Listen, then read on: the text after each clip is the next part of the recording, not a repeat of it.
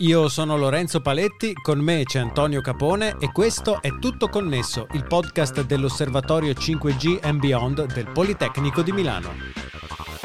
In questa puntata, come si declina la sicurezza informatica nelle reti di telecomunicazioni?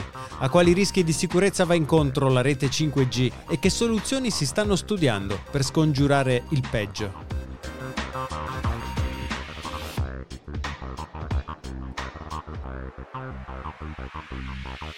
Quando si parla di sistemi informatici non si può fare a meno di pensare alla sicurezza. Per come l'abbiamo descritta, la rete CircuG trasporterà i dati degli utenti comuni collegati con i loro cellulari, ma soprattutto farà da spina dorsale a una serie di nuovi servizi nei più diversi settori professionali, dall'automotive alla medicina, al controllo remoto di macchinari, dove una falla di sicurezza potrebbe significare non solo la perdita di dati, cosa che è già di per sé preoccupante, ma danni a cose e persone nel mondo reale. Quali sono i rischi di sicurezza che affronteranno i gestori delle reti 5G e come si stanno preparando ad affrontarli? È l'argomento di oggi. Ne parliamo con Antonio Capone, docente di telecomunicazioni al Politecnico di Milano. Ciao Antonio. Ciao Lorenzo. E Giuseppe Bianchi, docente di telecomunicazioni ed esperto di sicurezza delle reti presso l'Università di Roma Tor Vergata. Ciao Giuseppe e grazie per aver accettato il nostro invito. Ciao Lorenzo, ciao, grazie. Ah, partiamo dalle basi. Cosa si intende per sicurezza quando si parla di reti di telecomunicazione? Allora, questa è una bella domanda perché molte, perso- molte persone pensano alla sicurezza come al virus informatico. In realtà noi abbiamo problemi di sicurezza anche nelle reti.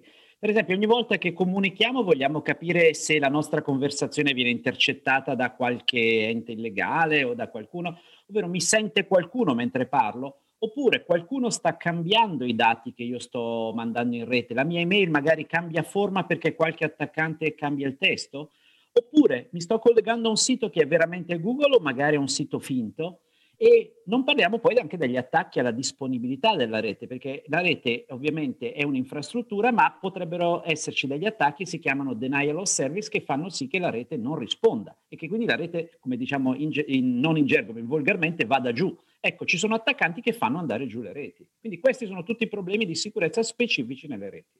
Quali sono invece i principali rischi che corrono gli utenti che si trovano a utilizzare una rete insicura? Immagino quelli che hai elencato, ma ho sentito, mm, eh, soprattutto legato al 5G, un aumento delle preoccupazioni rispetto ai sistemi di telecomunicazioni precedenti. È una preoccupazione giustificata ed è così perché il 5G è intrinsecamente meno sicuro oppure sono le potenziali applicazioni eh, che sono previste in collegamento a questa rete? Questa è un'ottima domanda perché mi permette di chiarire una misunderstanding, una, un equivoco. Allora, 5G è più sicuro perché chiunque faccia un sistema nuovo lo fa sempre più sicuro. Un'auto di vent'anni fa è ovviamente meno sicura di un'auto moderna.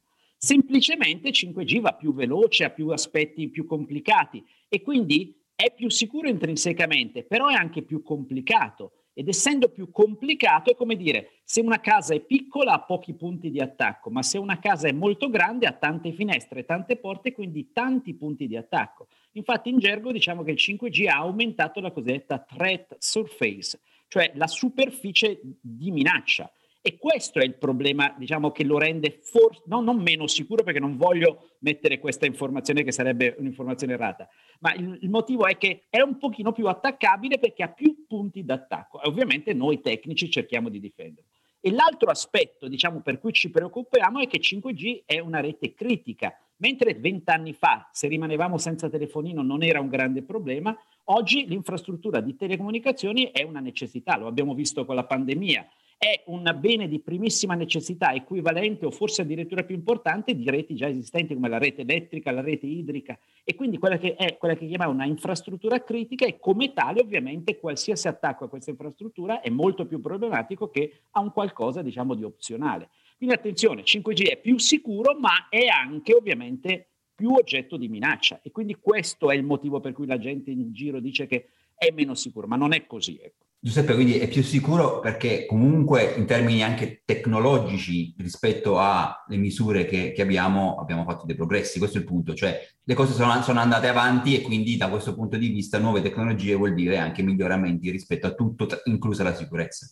Pensate, per esempio, prima nella 2G noi non eravamo certi di parlare con, una, con un operatore perché era, c'era la possibilità che, uno, che, un qualunque attaccante potesse far finta di essere Telecom Italia o Vodafone. Nel 5G questo non è più possibile. Nel 4G potevano intercettare il nostro identificativo, nel 5G questo è stato protetto. Cioè le soluzioni tecnologiche e crittografiche sono sempre aumentate, quindi da questo punto di vista 5G è una macchina che è molto più protetta rispetto a prima. Poi è ovvio, essendo più ampia, come dicevo prima, è, è diciamo, un pochino, ha più punti da proteggere. Ecco, però è corretta l'osservazione, anzi. E visto che, come dicevi, però, eh, insomma, è, noto di, questi, di, questa maggiore attaccabilità del sistema, immagino che gli operatori o insomma gli altri attori che si occupano della gestione e della costruzione di una rete abbiano tenuto in conto questa cosa. Ci sono azioni specifiche che sono state fatte eh, per il 5G per, eh, per proteggerlo? Sì, allora, oltre a quello che era il miglioramento ovviamente degli standard che è stato continuo negli ultimi anni, in realtà adesso sta aumentando il testing della sicurezza, cioè ci siamo resi conto che eh, se prima la preoccupazione principale era mettere la giusta crittografia o la giusta soluzione di sicurezza, adesso il problema maggiore è verificare, quindi a posteriori, che questa sia correttamente realizzata e quindi testare, fare dei test, eh, quelli che chiamiamo di security assurance, che garantiscono appunto che queste soluzioni siano correttamente realizzate, che non ci siano problemi e questo è un grosso lavoro che è stato amplificato appunto negli ultimi anni, soprattutto negli ultimi due anni con il 5G. Cioè il 5G sta standardizzando specifiche, pagine e pagine di specifiche, soprattutto sul test della sicurezza, quindi non più solo di progetto ma proprio operativo. Inoltre poi c'è tutto un grosso lavoro a livello di comunità europea, perché la comunità europea sta puntando a una certificazione dei prodotti 5G e questa è un'altra attività molto importante recente. Tra l'altro la comunità europea darà un, un, delle certificazioni che poi i Paesi membri, tra cui ovviamente l'Italia, potranno anche estendere. Quindi questo è un grosso lavoro che in questo momento è in atto. Da, da un punto di vista delle, degli attori coinvolti no, in questo lavoro che, che, che menzioni, eh, sono solo gli operatori che si occupano di queste cose o in realtà poi c'è tutto l'ecosistema che gira intorno al 5G, quindi compresi chi decide di sviluppare un caso d'uso, un'applicazione specifica per il 5G che deve preoccuparsi no, di poi implementare questi meccanismi che vengono previsti? Beh, chiaramente appunto c'è tutta una supply chain di prodotti e servizi e proprio questo è uno dei problemi appunto di cui parlavo prima, cioè l'aumento appunto dei vari componenti e attori nel sistema 5G. Per esempio, se prima il problema era solamente degli operatori, oggi il 5G è integrato appunto a reti di cloud, a sistemi cloud e quindi a questo punto è anche un problema di sicurezza del cloud che sta dietro e quindi abbiamo svariati attori. Abbiamo poi dei servizi che chiamiamo i vertical, per esempio reti, e, reti private sviluppate sul 5G e in questo caso appunto ovviamente mentre la sicurezza dell'infrastruttura è compito di colui che fornisce la uh, infrastruttura, poi però la sicurezza del servizio è trasferita a chi eroga il servizio e quindi abbiamo tanti attori che devono concertare appunto per realizzare sistemi sicuri e sempre più sicuri. Senti, parlando di 5G, il tema della sicurezza negli ultimi tempi è stato richiamato molto spesso, come diceva Lorenzo, ma non soltanto legato a preoccupazioni generiche, ma anche quando si parla della competizione tecnologica tra Stati Uniti e Cina, tanto che eh, alcuni paesi, governi occidentali hanno deciso di escludere alcuni produttori cinesi dal proprio mercato. Eh, che, che, che, fondamento hanno questo tipo di preoccupazioni? Che cosa, fa, cosa ha a che fare la sicurezza con i produttori degli apparati? E ci sono delle verifiche che si possono fare eh, ex ante per verificare che un apparato, prima che venga messo in campo, sia intrinsecamente sicuro?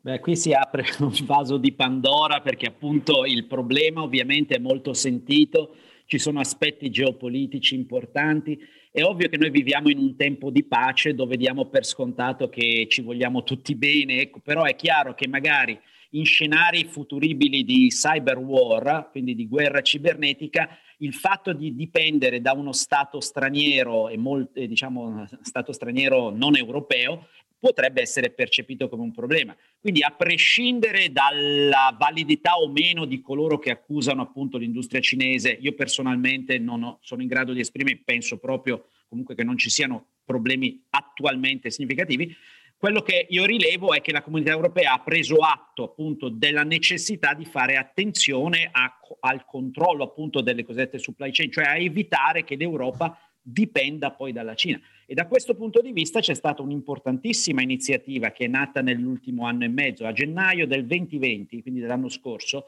la ENISA, che è un ente appunto di sicurezza per la comunità europea, ha rilasciato quello che si chiama l'EU Toolbox, che specifica appunto alcuni aspetti meno tecnici della sicurezza nel settore 5G e queste specifiche prevedono tre cose importanti, che, tra cui un'analisi dei rischi e fra i rischi appunto c'è la dipendenza da un paese straniero, poi misure tecniche, questo se vogliamo sono le cose che sappiamo fare noi tecnici, però anche misure strategiche e lì ovviamente l'aspetto geopolitico conta. Quindi per esempio se io sono un operatore dovrei idealmente realizzare una rete che non dipenda da un unico vendor, ma che integri prodotti di vari vendor. Questo chiaramente è un modo per mitigare il possibile, ripeto, remoto, ma teoricamente possibile rischio che magari quello Stato straniero possa decidere di usare i suoi prodotti o magari inserire nei suoi prodotti delle backdoor per poter agire. Ripeto, io non so e non penso che esistano queste cose, però apprezzo il fatto che la comunità europea abbia diciamo, pensato a,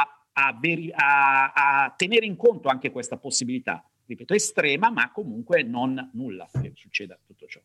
E quindi diciamo che soluzioni come eh, quelle basate su Open Run di cui abbiamo parlato nella puntata precedente con Tommaso Melodia potrebbero essere una direzione che va verso il, il multivendor dal punto di vista di componenti Assolut- assolut- assolutamente, assolutamente. Quella ovviamente è un modo per aprire a un mercato molto più ampio.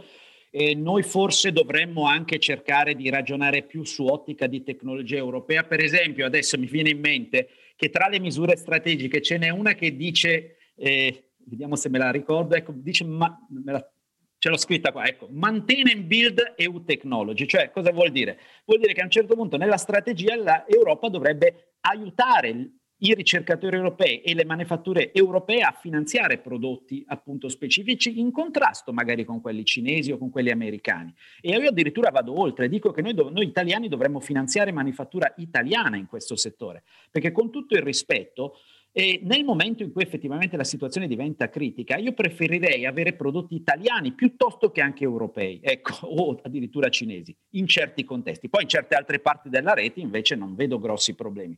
Però ecco, Sicuramente l'investimento, anche, e noi che siamo universitari per noi è molto importante, nella futura ricerca e sviluppo di tecnologie made in Italy è sicuramente una cosa che potrebbe mitigare anche questi problemi ed è importante nella nostra crescita. Ecco, infatti, se qualche decisore politico ci ascolta, ecco, il richiamo speriamo, alla, speriamo. alla, ricerca italiana è importante. Ecco. Eh, Giuseppe, come ultima cosa, eh, volevo sollevare il problema legato eh, a una, un aspetto che è quello della privacy, no? che è in qualche modo collegato a quella, quello della sicurezza, quindi l'aspetto legato ai dati. Eh, in, in, questo podcast abbiamo spesso parlato di applicazioni e casi d'uso e il tema della privacy dei dati eh, sembrerebbe più connesso alle applicazioni eh, e non all'infrastruttura di rete stessa. Tuttavia spesso viene, viene, anche qui menzionato il fatto che è il 5G a essere più critico rispetto alla privacy. C'è del vero in questo collegamento tra l'infrastruttura e gli aspetti di privacy o è solo un problema legato alle applicazioni? No, no, allora, allora la, eh, io penso sicuramente che non sia un problema solo legato alle applicazioni, anzi è da vent'anni che sappiamo che anche la rete può estrarre informazioni dai dati che passano e c'è ricerca ventennale che dimostra che dall'analisi statistica del traffico noi possiamo addirittura capire quale sito specifico stiamo visitando. E attenzione, dall'analisi statistica di traffico cifrato. Quindi vuol dire che non serve decifrare il dato per capire cosa l'utente fa. E questo lo sappiamo e lo sappiamo da vent'anni. Quindi dire che la rete non sia influenzata da aspetti di privacy è sicuramente errato a mio parere. Ecco, non è solo un problema delle applicazioni. Poi c'è il discorso invece grosso della tensione fra la privacy e la sicurezza e questo è un problema molto importante perché da un certo punto di vista noi ovviamente vorremmo avere privacy, ma nello stesso tempo, per esempio, abbiamo delle reti di anonimizzazione, c'è la famosa tecnologia Tor, quella che caratterizza quello che si chiama il deep web, che permette di avere comunicazioni completamente anonimizzate. Però alcuni ovviamente possono pensare a questa tecnologia come una tecnologia che in realtà è di ausilio a attività illegali e quindi c'è sempre questa dicotomia e questa tensione fra privacy e sicurezza e ovviamente noi tecnici cerchiamo di far capire che in realtà esistono delle soluzioni di compromesso, però insomma è un problema molto complesso, penso che ci dovrete dedicare un'altra trasmissione a questo. Comunque sicuramente l'attenzione alla privacy è importante e solo per concludere, per dire, una delle estensioni importanti a livello tecnico del 5G è stata proprio la privacy della posizione dell'utente e della localizzazione, perché noi adesso proteggiamo quello che è l'identificativo dell'utente in modo crittografico, cosa che non era stato fatto fino al 4G. Quindi 5G ha fatto un passo specifico tecnico in favore di privacy dell'utente. Grazie mille Giuseppe Bianchi, docente di telecomunicazioni e esperto di sicurezza delle reti presso l'Università di Roma Tor Vergata. Grazie a voi. E naturalmente grazie a te Antonio. Grazie Lorenzo, grazie Giuseppe. Ciao. Grazie Antonio. Ci potete scrivere a info-tuttoconnesso.it. Noi ci sentiamo la prossima settimana con Tutto Connesso, il podcast dell'Osservatorio 5G and Beyond del Politecnico di Milano.